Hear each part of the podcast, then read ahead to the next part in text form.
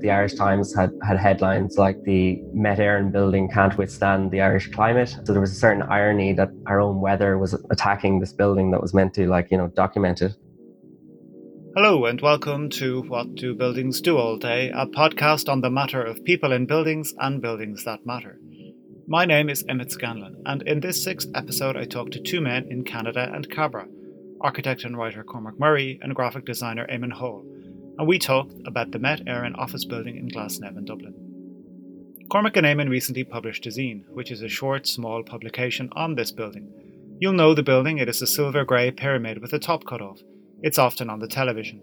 It is where the weather is studied and analysed for the nation, and it appears on our screens when the weather makes the news. Designed by architect Lee McCormick, in the podcast we discussed this and one other building, just a little bit down the road, the Phibsborough Shopping Centre, because Eamonn and Cormac, under the banner of Phibsboro Press, have actually published a zine on both buildings. I began by asking Cormac to tell me why he decided to research and write about this building, and from there, the conversation expands to talk about how to make publications specifically about buildings, how a graphic designer might seek to make a publication that evokes the personality of a building, if print is a dying medium, and why more people don't, as Cormac so eloquently puts it, inconvenience themselves to write and debate buildings in this way.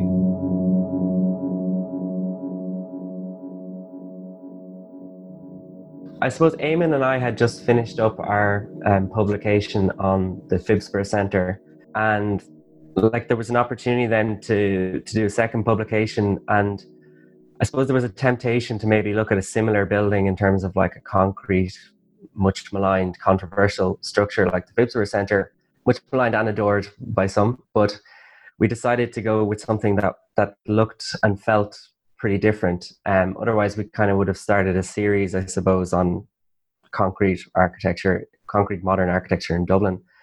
And the Met Éireann interested me for a number of reasons. Partly because it's it's such a unique building in its form. Um, it, it's pretty striking. So the Met Éireann is the um, Irish Weather Service, and the building is a four-story truncated pyramid in shape um, that is a pyramid with the with the peak cut off, and it's currently clad in a metal panel, although that was not the original cladding, and the windows of the building kind of follow the slope of the facade. Um, so it seems pretty unique um, in its context, with the exception of half a kilometer down the road. Um, there's a church, Our Lady of Dolours, by Vincent Gallagher, which is also a pyramid shape. And I suppose pyramids is something you might associate more quickly with church architecture than um, office architecture in this case. And the Met Éireann building was designed by Liam McCormick, who most architects are, are very familiar with for his church architecture, predominantly in the north of Ireland. So it, it interested me from the outset to understand how this renowned church architect came about to do a weather station and office building. And that was our starting point. Pretty early on in the research, it emerged that there was a connection with this Swiss architect and a particular building by the Swiss architect, uh, the Ferro House, designed by Justus Dahinden. Um, so that preceded the Met Éireann uh, by about a, about a decade.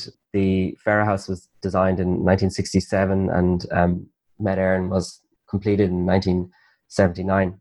And uh, McCormick and his associates were, were pretty upfront about the fact that they took inspiration from this building. They actually first saw it on a sailing trip to Zurich on the lake. And it too is a sort of truncated pyramid shape. He and it was clad in this vibrant uh, Corten steel when they uh, when they first saw it.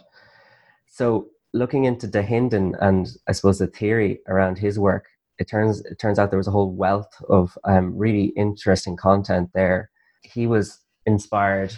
Well, he was inspired by a number of things, but he sort of boiled his architecture down to, to three distinct elements. There's the um, structure, the form, and the spirit. So, so the structure is the kind of programmatic um, design of a building and, and also the construction, obviously.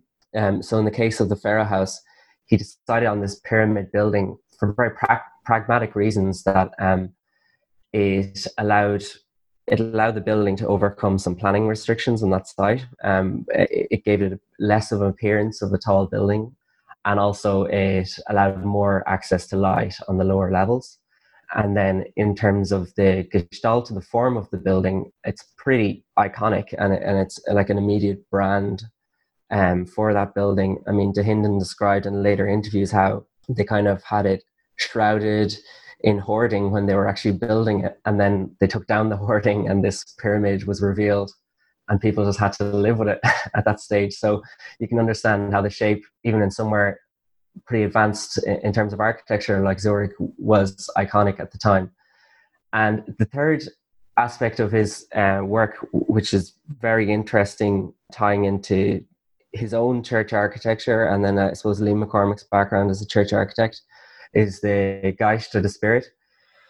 And he was drawing inspiration from antiquity, uh, in particular, various societies like Assyrian, Mesoamerican, uh, Sumerian um, architecture, where the buildings or the kind of temples they designed were all about ritual and, I suppose, a religious aspect of worshipping the sky. And he was very interested in buildings that bear the heavens in his in his words, that kind of rise up and reflect the sky and, and the weather conditions. So he he coined the term cosmoform, which kind of became the title of our current um, publication. And it was we don't know to what extent Liam McCormick was aware of the theories surrounding um, Hinton's architecture, but it's just wonderfully appropriate that he designed a weather station building around this idea of a cosmoform or a building that worships the sky. I mean, McCormick described how, like, the main aspect of the brief he was given by the meteorologists was they wanted a good, clear sky view. So all these uh, windows in the building, like, just take out the kind of foreground context of the surroundings and then just look up at the kind of dynamic, cloudy Irish sky, which is really wonderful. So looking at the Met through the lens of Dahinden, Dahinden's research gave it a whole new life for us which was um, really fascinating.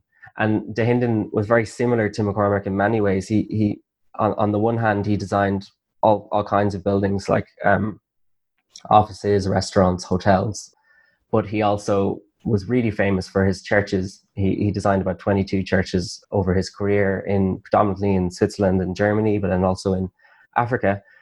And McCormick uh, visited him in his office and also would have claimed inspiration from some of his churches for many of the ones that he designed in Ireland. So it was just really fascinating to us to think that there's this office building or something like as technical as a, as a weather station could have this spiritual connection about something greater. He wrote a book, uh, an influential book uh, in 1967, I think, um, called New Trends in Church Architecture, which may have been where um, sorry, that's Dahinden, and that may have been where he he first came to McCormick's attention.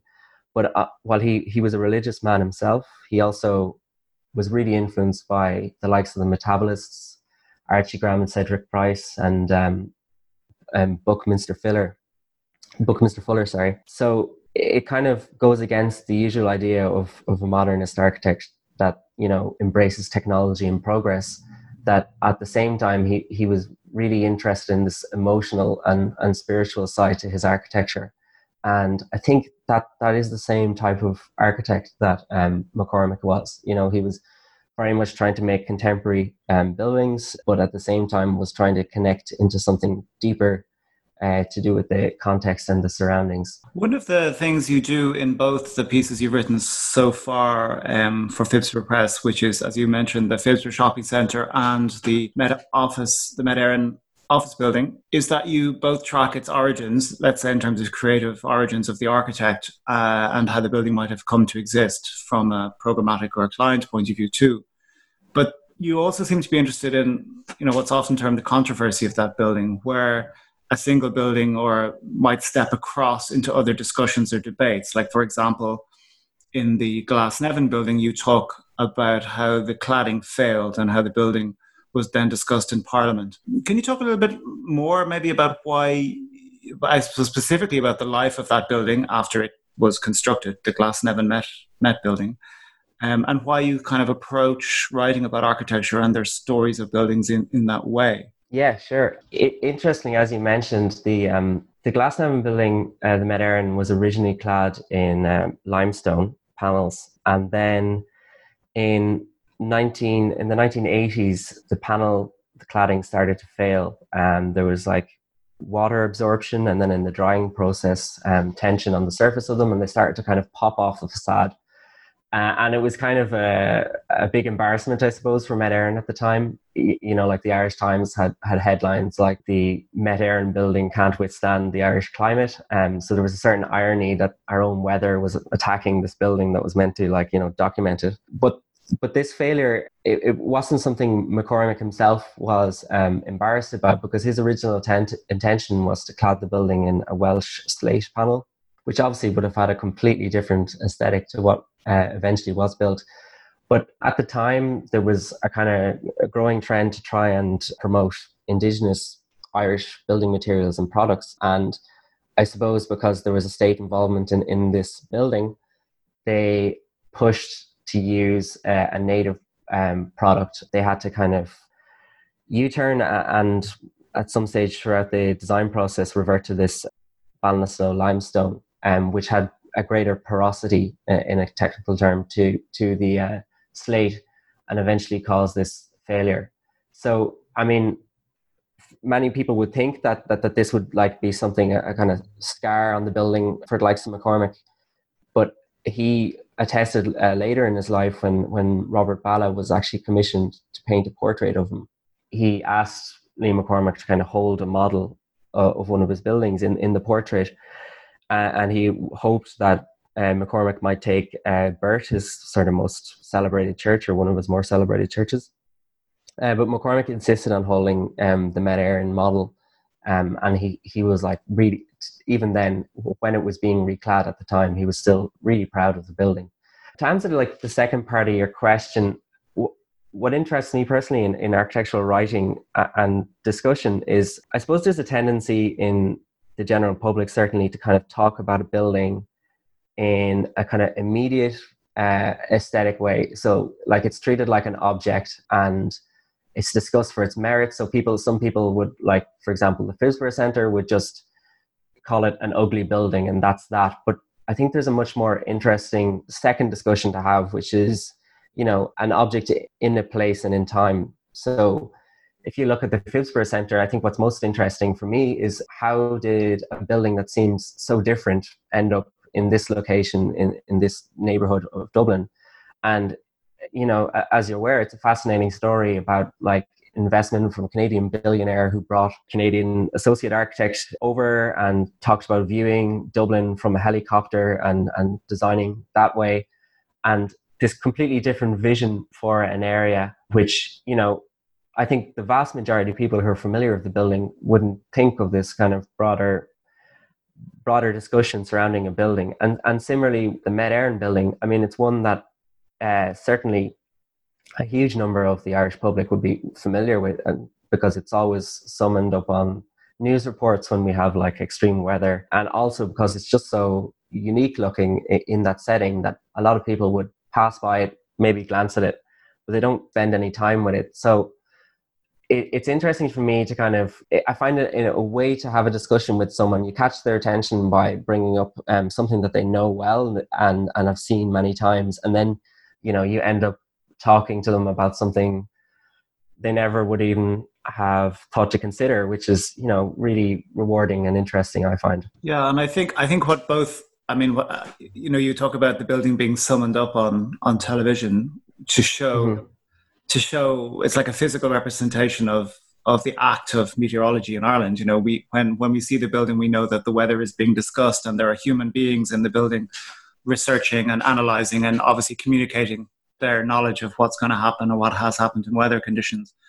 So I think what's happening in both essays as well is that there's this really interesting um, attempt and really essential attempt, I think, to try and acknowledge also the influence of buildings on our understanding of other things in the world, be it the weather, be it our local identity, or the histories of materials, or shopping, or commerce, or you know.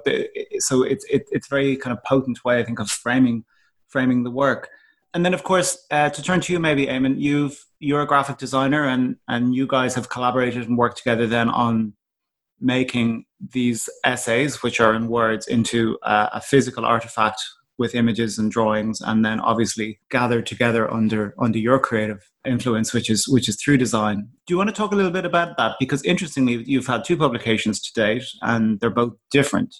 So it's not a series in the traditional sense where someone might understand there to be exactly the same identity in terms of a design in a book your you, is there a, is there a relationship between how you're approaching each design with regard to each building or how, how, do you how do you start to translate the world of the building into the world of a, of a, of a printed document? Well i think cormac already touched on this and the the publications are very different. They look different. They're different formats different paper.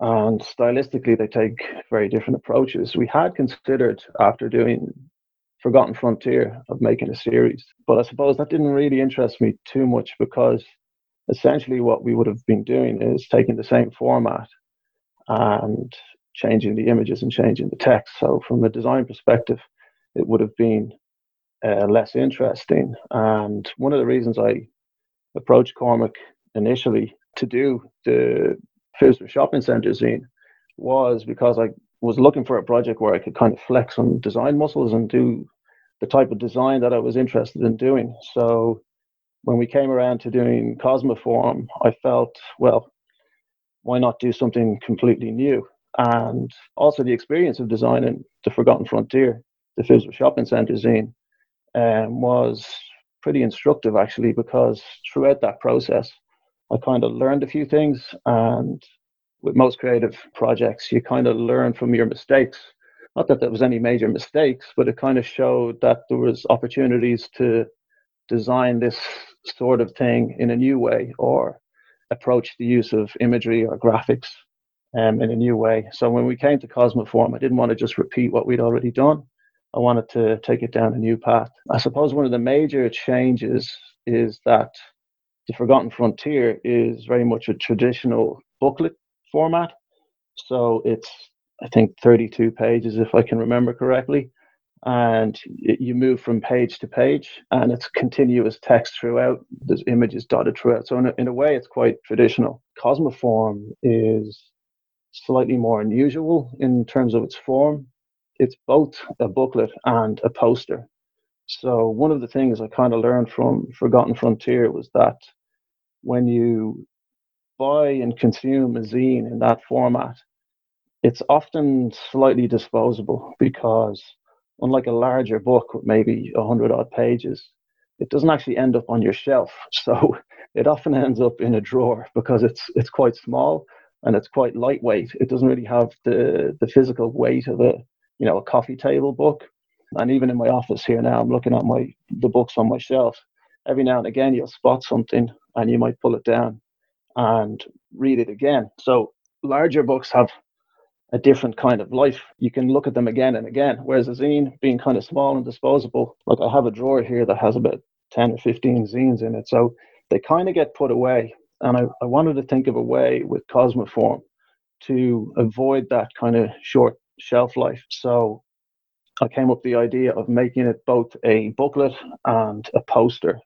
The idea being that when you you first read the essay, you're reading it in a booklet form, so quite traditional, turning page after page with continuous text. But once you've finished it, you can open up and kind of fold out the uh, the format, and it becomes a poster. So it has a second life. Um, the poster, if you like it, can go on your wall because it's quite visual that was kind of what informed the the format. So uh, does that I mean in a way does that imply like the the next format is I suppose what I'm intrigued about is the is the relationship between the format of the zine and the building. And one could and I probably do draw kind of connections in the way that I read or observe the printed document mm. of of the final frontier and the shopping center in terms of its in terms of how you've presented it, in terms of its weight of, I don't know how to describe this, um, but let's say in, in the Cosmoform, there's obviously a lightness of touch, in, even in terms of the use of the metallic print, which sort of does evoke some sense of character of the building. Um, even subconsciously, it's not literal. It's also not, it's not overloading with photographs. You've commissioned someone to make an abstract drawing of the, or kind of an interpretive drawing of the, of the form of the building. So maybe it's a question for both of you to try, uh, because I think there's there's um, conversations to be had about the relationship between publication and documentation of architecture and buildings, you know, uh, and how buildings, as you've pointed out, are traditionally presented with just text and image after image and image after image, and somehow those books not always, but often tend to be attempts to stand in for the experience of the building or as records of the building rather than, than trying to impo- evoke some sense of the building you know it's and what your publications seem to be starting to do simply because they're different but also i think in the in the character and form of them is to is to reflect some nature that you guys are divining out of of of the building itself. Yeah absolutely. Like i think on a very basic design level what we've tried to do is like you've said uh, kind of evoke a sense of the building. So with the Forgotten Frontier, initially I thought that was a brutalist building. It turned out uh, in Cormac's research that it's not technically brutalist, but I was quite enamored with the idea of brutalism at the time. So when I was thinking about how it would be designed, I tried to evoke the sense of rough kind of concrete and the kind of materiality of, of brutalism, which is quite direct. And, you know, it's not very, well, it's quite, there's often things that are exposed or untreated. It's quite rough the paper I used on the cover had a kind of a rough texture to it. So when you pick up pick up the zine, either consciously or subconsciously, you that kind of sense of rough concrete is being evoked. Similarly, the binding was a type of binding called a loop binding, where the binding is exposed. So that was kind of exposing the construction of the zine. So these are kind of little touches that kind to evoke a sense of the building. Cormac's essay for Forgotten Frontier is very much a kind of a document of the history of the building. So when it came to using imagery, I got my sister, who's a photographer, Breffney, to essentially document the building. So we went down three or four times and we shot the building. So that was very much a straightforward documentary approach to how to represent it. Um, when it came to Cosmoform, the themes of the essay were very different. It wasn't a straightforward documentary piece. It was more about theory and all the ideas that Cormac has touched on um, and how they kind of swirled around in the life and the work of both of these architects, exemplified by the two buildings that it focuses on. So instead of basically doing a kind of straightforward documentary series of images, um, I decided that it might be more interesting to commission a piece of illustration that captures the kind of essence of the essay obviously there was the, the problem as well as um, Ferro House is in, in Zurich, so we couldn't just head down with a camera and shoot it. So it was kind of a needs must situation as well. But another thing that it, it kind of appealed to me about this idea of illustration was that it wasn't really something I'd seen much of in books about architecture. Um, architecture is quite uh, rational thing. There's often lots of maths and numbers. It's quite objective, and I think that's that, that's the way a lot of architects think. So I often get the feeling they're drawn towards technical drawings, axonometric, uh, isometric drawings, which kind of speak to the way that they work and they think. Um, something that you don't see a lot of is uh, representations of architecture that are more expressive, that are more about the emotion of architecture, how it makes you feel. And I think one of the central themes of Cosmoform is how the work and the thought of these two architects kind of was swirling around, and particularly McCormick taking from Dahinden and implementing some of his ideas. So I thought an illustration that kind of captures the emotion of this interplay of ideas and, and themes and theories would kind of evoke a sense of Cormac's essay a bit more viscerally. And like you said, then there's other kind of considerations, particularly material considerations. So um, the the paper is quite glossy, and the, the illustration is printed in silver ink on white paper, so it's kind of ethereal. It's it's it's not very bold. It's quite there's a lot of overlapping lines. So there's there's a kind of an aesthetic approach to it that um, was an attempt to capture that kind of the relationship that these two architects had. Yeah, and I, I think another thing that's very different about the two publications is that the Phibsborough Centre, we sort of narrowed our scope to look at the Phibsborough Centre in its context and just talked about that. Whereas, like Cosmoform isn't specifically about one building. It, it's really about two buildings, I suppose, but then also like you know the broader sphere of influence surrounding them. Like our illustrations have the Ferro House, the Éireann building, and then like a ziggurat in Iraq. So I, I think it makes sense to me the way Eamonn came up with this design that sort of homogenized that all into one uh, consistent color scheme, uh, color scheme, and a sort of like folding piece that uh, represented something much bigger than one building, where you kind of like have a rigid sort of documentary sort of way of describing it. You know. I mean, I really like talking about books on architecture with people who aren't architects or people who make books because sometimes I think there's a tendency now, and I could be could be generalizing, but maybe it's useful for the conversation, where either there's a significant investment required in the book. So you you have to make a book about a building and it's going to cost significant amount of money and time and therefore it has to be relatively exhaustive and it has to follow certain traditions to sit within a canon of books and architecture. Almost like you know the archive or the catalog of that building and it becomes a fixed thing in itself. And somehow in my view often it is useful for that building but can move away a little bit from what the building is. It becomes it's very concerned with itself. And then there's the the world that you touch a little bit of, on Eamonn, which is the world of the zine or the disposable or the contemporary a recent contemporary thing in architecture world newspapers where stuff is made to be thrown away because we don't have much money or there's a there's also a demand for things to be light. But somehow what it seems to be interesting is if there's some middle ground there where you can make something that can be ephemeral in in the in, in one sense but also attach itself like a limpet to the side of that concrete building as part of its narrative, as part of its story, as part of its value, as part of its future history. And, and yet it, it, it doesn't have to have the weight of it being an exhaustive, expensive, elaborate tome. Do you know what I mean? I think that's, that's kind of interesting. Um, Phibsboro Press was established out of the first publication, the Frontier publication of Phibsborough. Is that right? And is, is it going to continue in in this format? Is it a, is it is it is it only to do with these kinds of documents of buildings, or has it other other interests? Um, yeah, it was it was born out of the original zine. Um, so it, was actually it kind of came to came to me pretty late in the day. I think it was a couple of days before I was sending the zine to press, and I think maybe me and Cormac had discussed doing a second project. So it occurred to me this would probably be a good time to come up with a kind of a an overarching platform or something to bind these two together. Otherwise, they'll if we do a second one, they'll kind of just exist in isolation. So Phibsboro Press came to me pretty quickly. Um, so the original zine was 2017 and uh, Cosmoform is 2020. So there's quite a bit of time in between.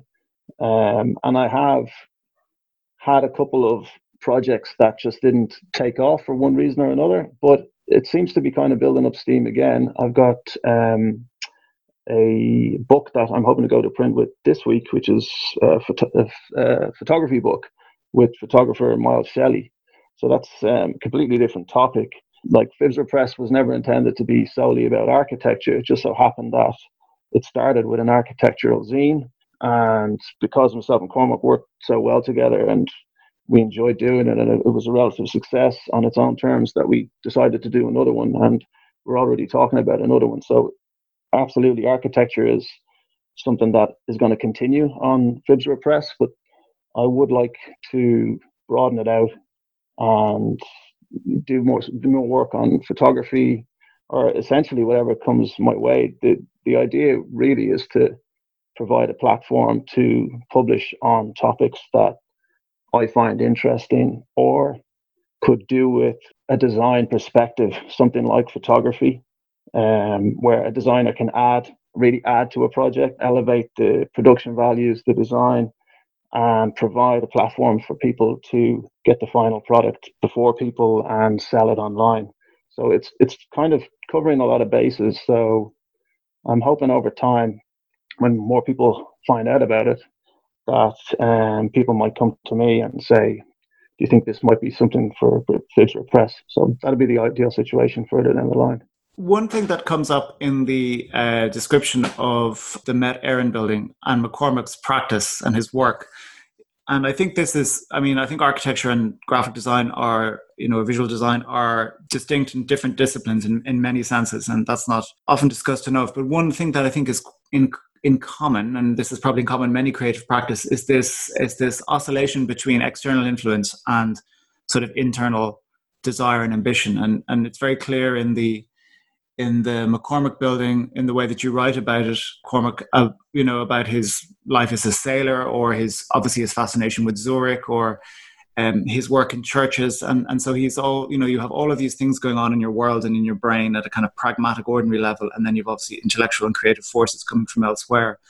And sometimes through your work, you, you reconcile those.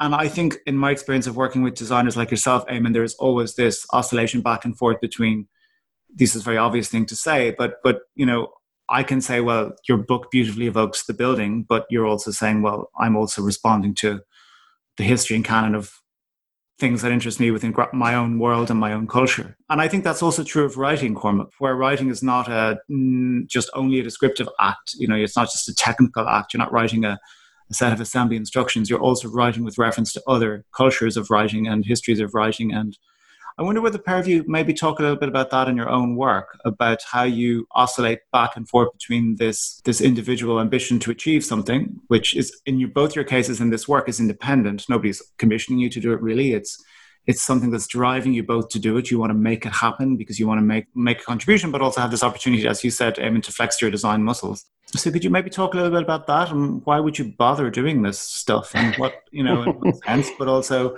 how do you how do you use it as, a, as an opportunity to to go back and forth between those things? I suppose um, from my point of view when when myself and Eamonn like both working regular weekday jobs meet up to talk about projects like this it's not because you know anyone is telling us to do this or there's someone like trying to you know manipulated us into do this. It's it's like a real passion project.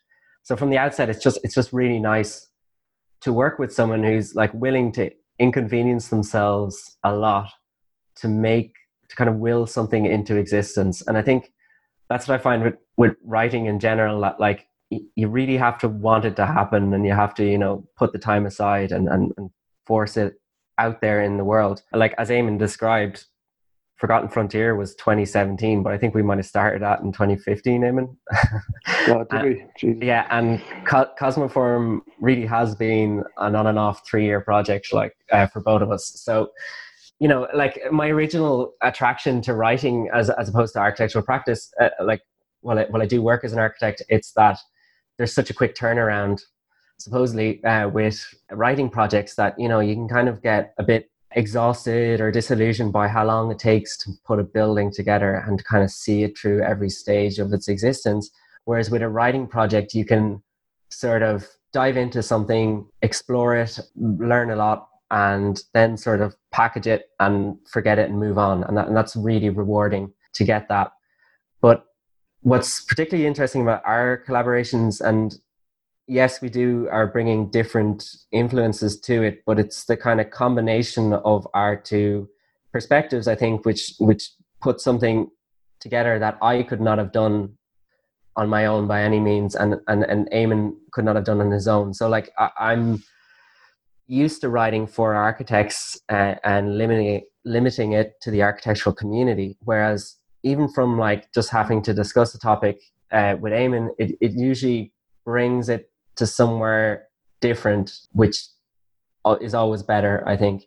And and in terms of like just like writers that I find very appealing, it's very often ones who are not limited just to architecture, like whether they have you know involvement in design as well, or they might write for more general public publications, like people like Edwin Heathcote, like for Financial Times, who you know has this like archive online of, of all this just writing about design like and i just find that so intriguing that it's more of a fluid approach to uh, writing that you're not trying to limit yourself to one field only. So yeah bring bringing the kind of early drafts of these essays over to Eamonn and talking about them i actually like uncovered on my laptop like the first iteration of what we had for cosmoform and it's just so different to what, what we ended up doing, which is really fascinating to kind of track that process, mainly because it was so long ago.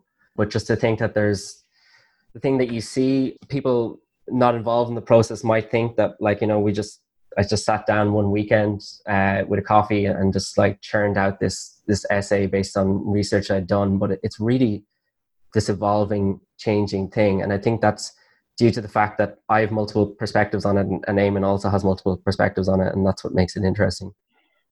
In answer to your question, for me, like a lot of this design was born out of my desire to design the type of design that I like. You know, I've I've worked in design studios and agencies, and um, in when you're in a professional capacity like that, there's always a client, and there's other other demands on your work, your boss, your creative director, art directors, photographers, etc., uh, etc., et and and there can often be various different people on the client side as well. So it, when you're a professional designer, it's very rare that you can design something where you call all the shots and you're not really answerable to anybody.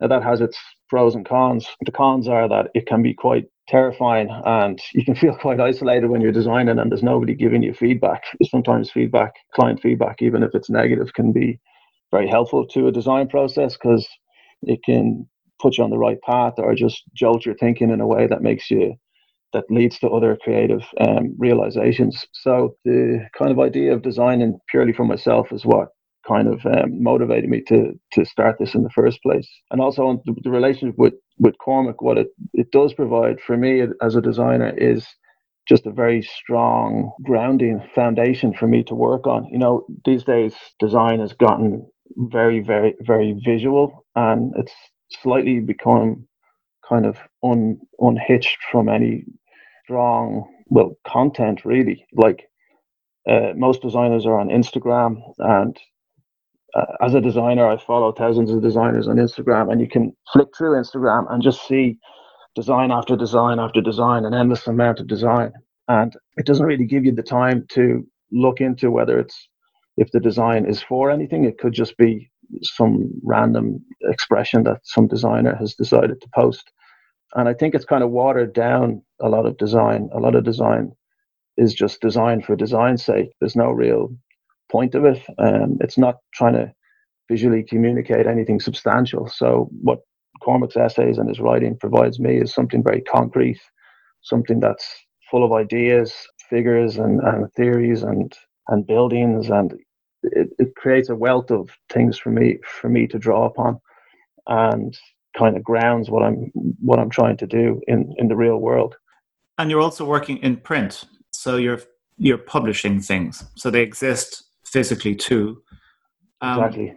And I mean, I know we're at a moment where there is a consistent and constant discussion about the death of print, mm. or even you know within architecture, let's just say even, and the difficulty in sustaining contemporary journals or magazines that are printed as opposed to digital. So it's obviously, I mean, you're not you're not producing volumes of these yet, but but you're obviously declared in the world of print. So do you have any view on that? And I mean, for both of you, um, because Cormac, this will exist in, in wider architectural discourse as well about the value of, of it.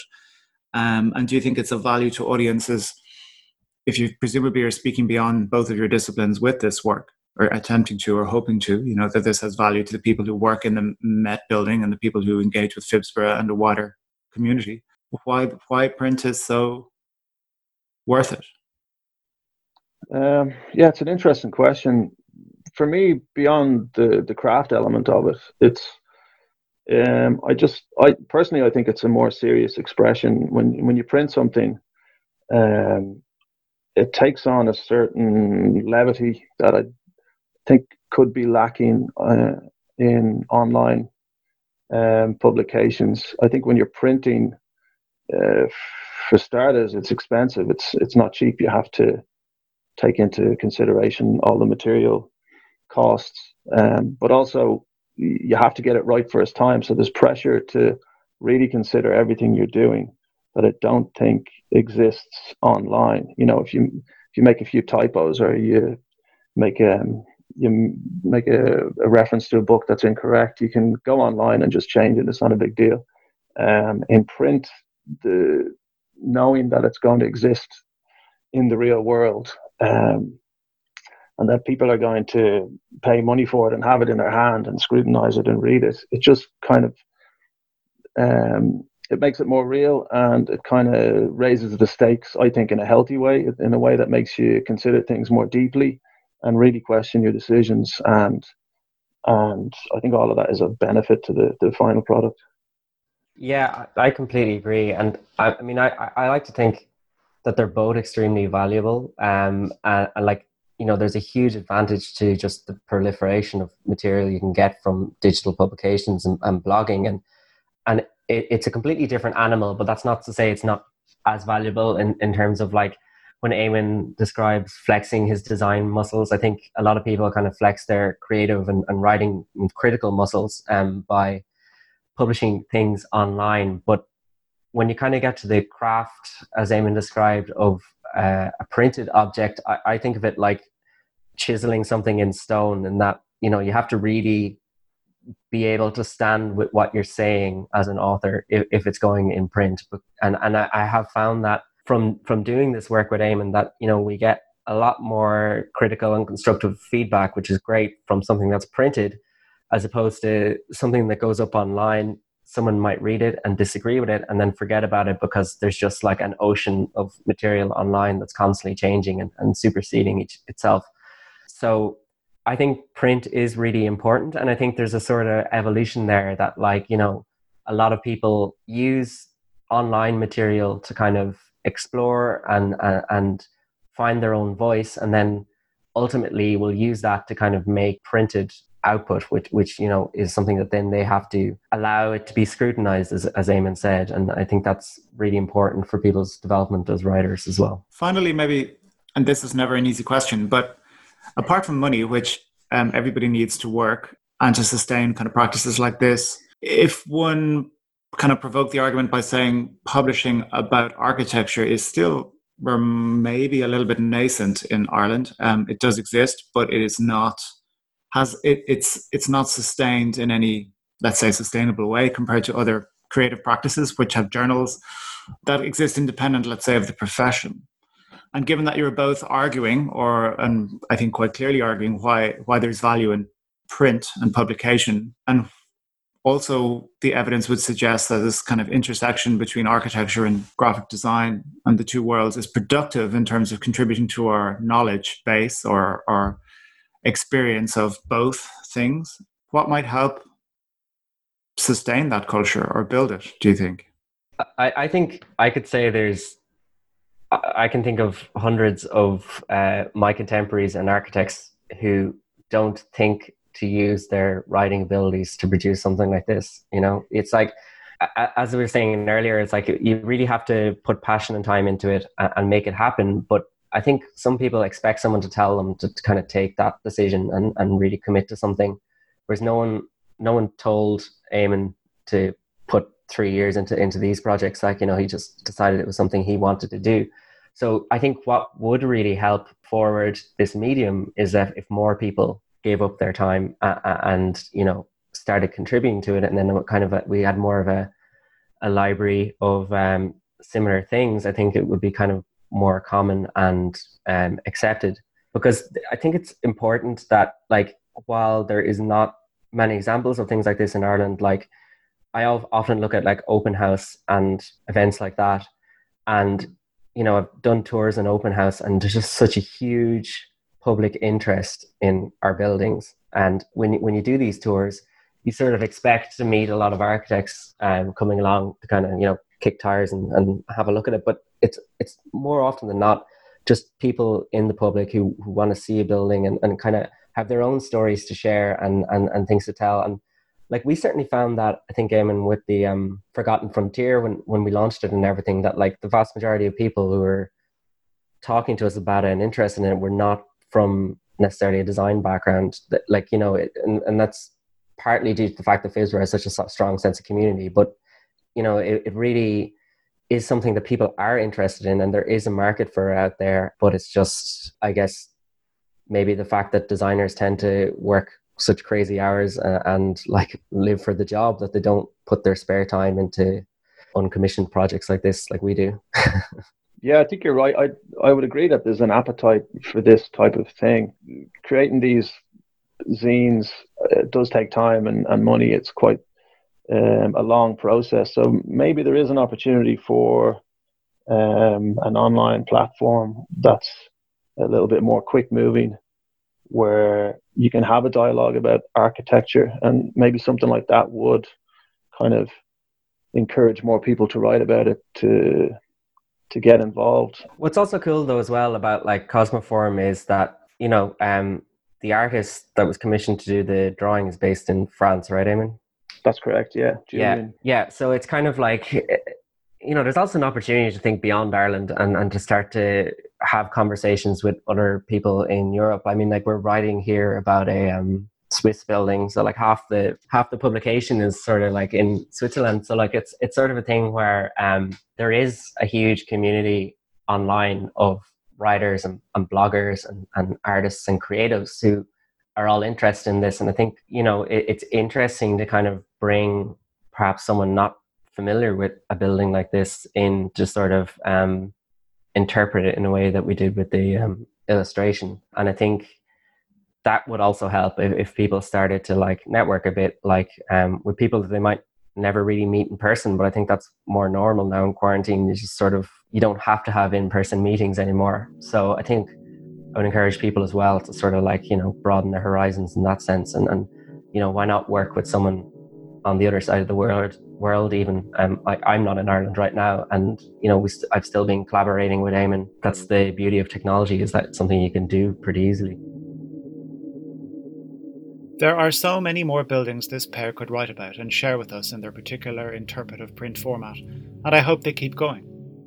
If you are interested in other stories of buildings, you might like the More Than Concrete Block series of books funded by Dublin City Council, edited by Ellen Rowley of UCD, and containing a whole array of brilliant, punchy biographies of Dublin's rather extensive 20th century collection of buildings. These biographies are written by Merlo Kelly, Carole Pollard, Natalie de Róiste, Shane O'Toole, and Ellen herself. Carole Pollard has also done a great book on Lee McCormick, as has Paul Larmour, if you're interested in learning more about this important Irish architect. Phibsboro Press has a new website, phibsboroughpress.ie, and both zines by Eamonn and Cormac are there for purchase, so visit, buy them, give them as a gift, support Irish design. Thank you for tuning in this week. We have much more to come, including some exciting collaborations in development. Music, as always, is by the brilliant Rachel Lavelle. If you can this week, see what art and culture is on near you, and if you can, go. Now more than ever, artists, performers, and designers need our love and our support. Just one person in a real room is far, far better than a Zoom room. And as we learn to live with this virus, we have to learn how to reach out and get out to a movie, a play, a talk, an exhibition. But whatever you do, stay safe.